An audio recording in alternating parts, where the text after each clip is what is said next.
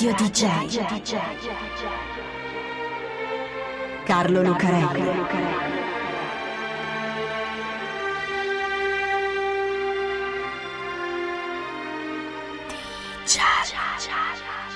Carlo Lucarelli presenta Di Giallo, il radiodramma di Radio DJ.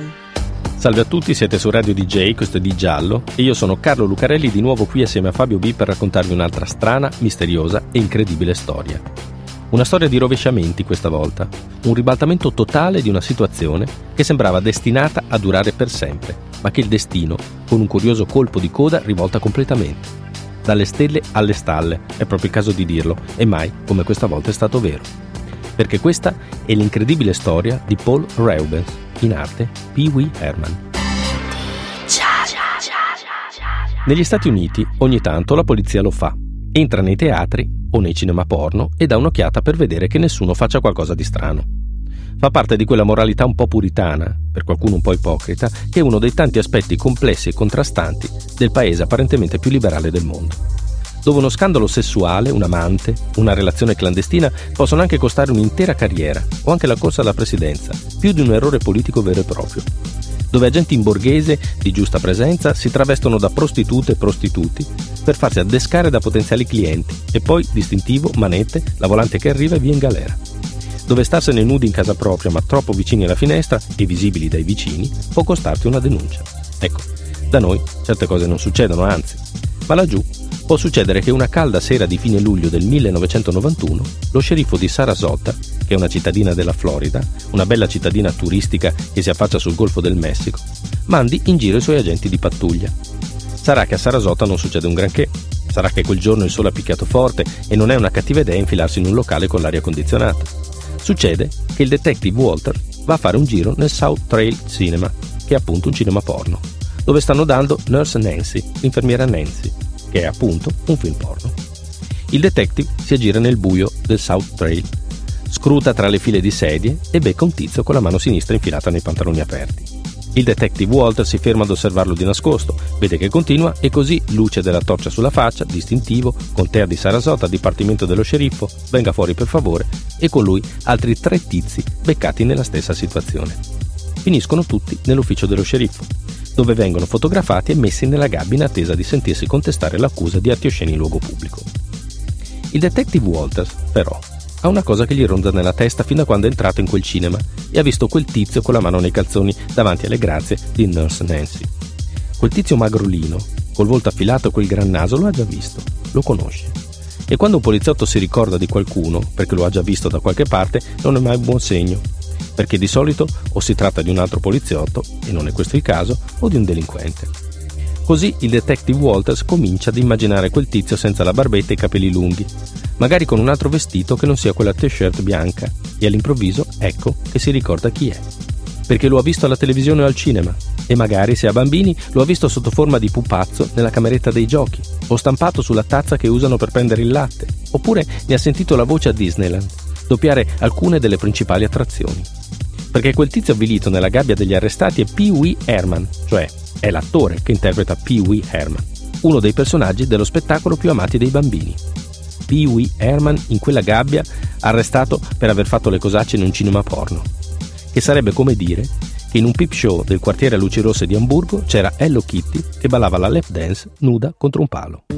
Prima di essere Pee Wee Herman, l'idolo dei bambini, e prima ancora di essere Paul Reubens, l'attore, il tizio avvilito nella gabbia degli arrestati era Paul Rubenfeld, un ragazzino brufoloso di Peskville, un sobborgo di New York.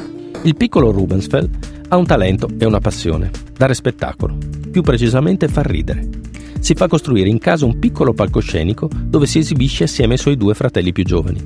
Poi quando i suoi si trasferiscono a Sarasota, Florida, dove già stanno i nonni, il giovane Reubensfeld comincia a frequentare un circo che sverna sempre da quelle parti. È importante il circo, perché gli dà quell'idea di spettacolo clownesco, esagerato, grottesco e acrobatico che poi gli resterà addosso come attore. Al college, manco a dirlo, si iscrive a tutti i corsi di recitazione e diventa il presidente della Thespian Society, il gruppo di teatro.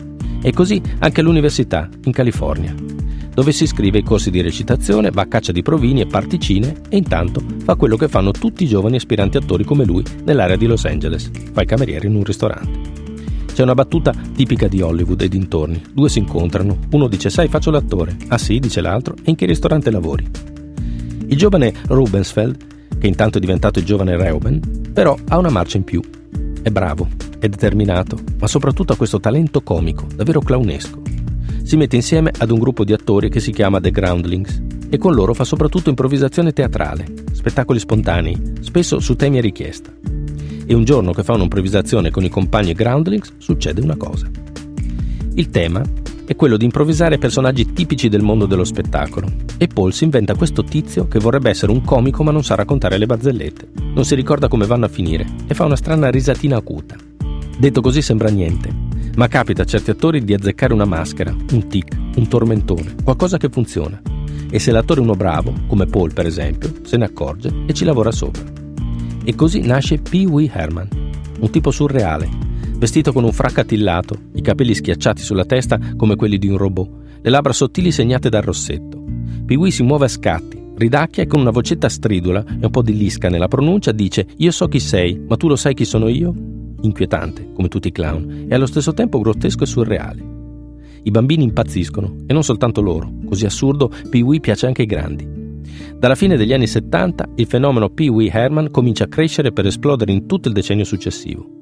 Comincia con uno show in teatro che si produce da solo e viene subito preso dalla HBO e poi dalla NBC per alcuni dei loro programmi più importanti. Passa ai film per la Warner Bros. e la Paramount, ai cartoni animati, alle partecipazioni nei programmi televisivi, ai gadget con la sua figura, i pupazzi per Toys R Us, la più grande catena di giocattoli e tutto il resto. Ha fatto una cosa geniale Paul Reubens. Ha reso Pee-wee più di un personaggio, lo ha reso vivo, perché alle interviste non ci va il signor Paul Rubensfeld, ci va Pee Wee Herman, vestito da Pee Wee Herman, con la voce di Pee Wee Herman e tutto il resto. Pee Wee c'è, Pee Wee esiste, Pee Wee soprattutto piace. Fino a quel 26 luglio 1991, quando Pee Wee Herman viene beccato dal detective Walters a fare le cosacce in un cinema porno di Sarasota, Florida. Giallo DJ di Giallo. Il mugshot la fotografia scattata dopo l'arresto, il terrore e l'incubo di tutte le personalità in vista, soprattutto quelle del mondo dello spettacolo. Attori e rockstar abituati a posare perfettamente per le fotografie più strane si trovano del tutto impreparati davanti al fotografo della polizia.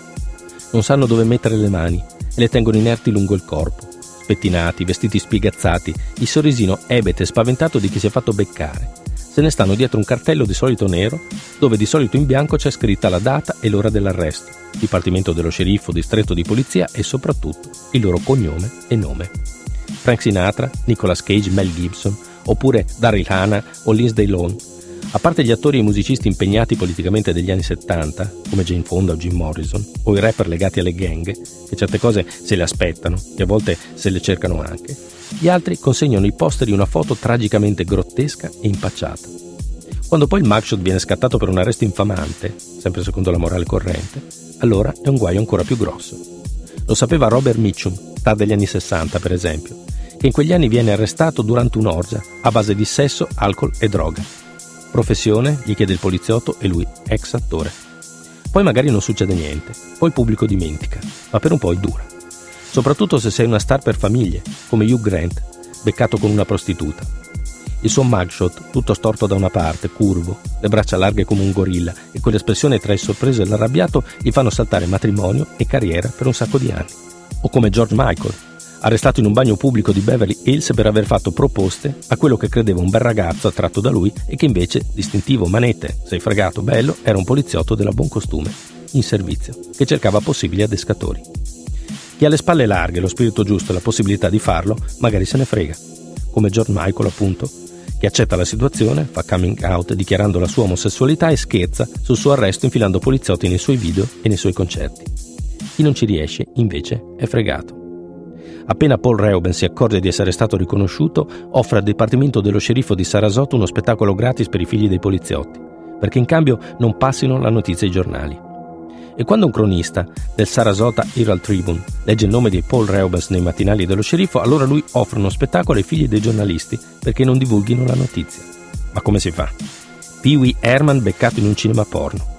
E come Hello Kitty che fa la lap dance, Topolino in una spiaggia per nudisti, la pimpa in un'orgia con i Teletubbies.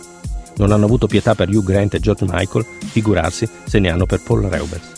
In 48 ore la notizia dell'arresto, con tutti i dettagli e tutti i particolari, finisce su tutti i giornali e in tutti i notiziari televisivi degli Stati Uniti. Da un giorno all'altro Paul Reubens perde tutto. La CBS chiude il suo show. Toys R Us ritira i suoi pupazzi da tutti i negozi. Disneyland cancella la sua voce dalle attrazioni e i suoi film vengono ritirati dal commercio nascosti quasi fossero film porno. Pee-wee di colpo non esiste più. Lascia un ricordo imbarazzante di cui è meglio non parlare, come un vecchio zio strano che ha fatto vergognare la famiglia. Saltano fuori tutte le ambiguità del personaggio. Questo tizio lampanato che fa battute a doppio senso, che si muove a scatti. Lo diceva lui. I know who you are, you know who am I? Io so chi sei tu, tu sai chi sono io? Salta fuori che è già stato arrestato altre due volte per essersi fatto beccare dalla polizia nei cinema porno. Nega di aver mai fatto le cosacce in pubblico, ma non importa.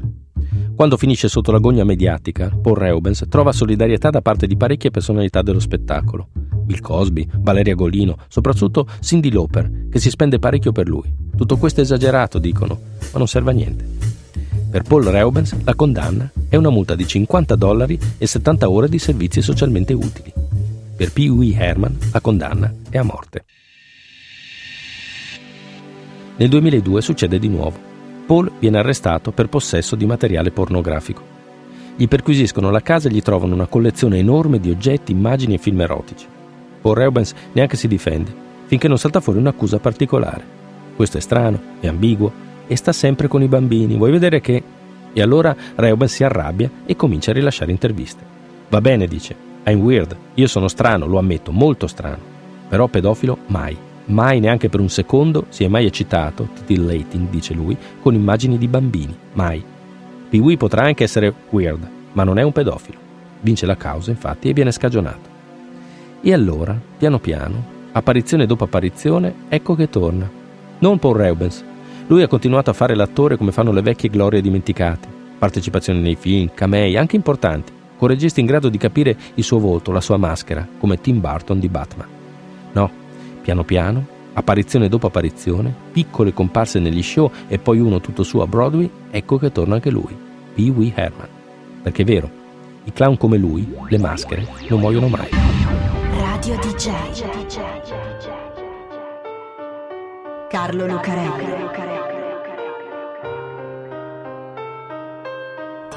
DJ.